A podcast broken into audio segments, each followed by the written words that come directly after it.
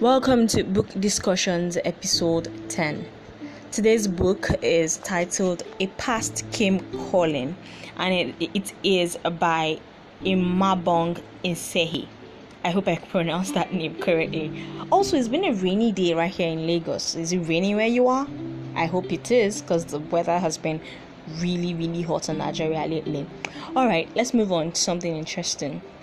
A Past Came Calling. It's actually was actually a very easy book to read. It's a book that is intended for teenagers and was a very good read.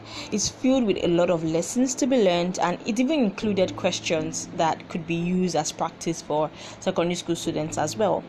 I love the way the author wrote the book with very detailed and deliberate lesson for every event that happened.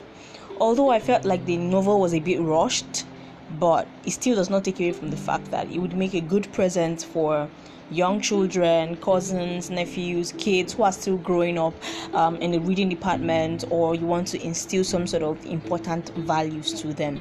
The book highlights a diverse range of um, character um, and values sorry not character values like you know you have to be good you have to help other people you don't have to lie.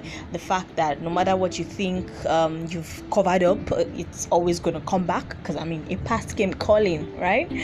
You just have to pick up this book to find out what it's about. I don't think that a lot of adults would enjoy it but younger children it is a very good book for younger children. It's a book that you can use to teach your kids about values. It's a book that you can use to teach your kids as regards reading because the words are very easy. Like i said it's intended for secondary school students and it was a good book.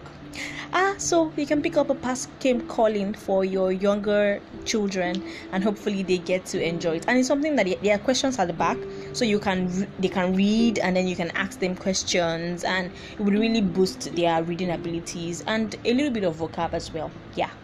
All right that's it for um book discussions episode 10 thank you so much for listening. My name is queen rafi and this is my podcast. Thank you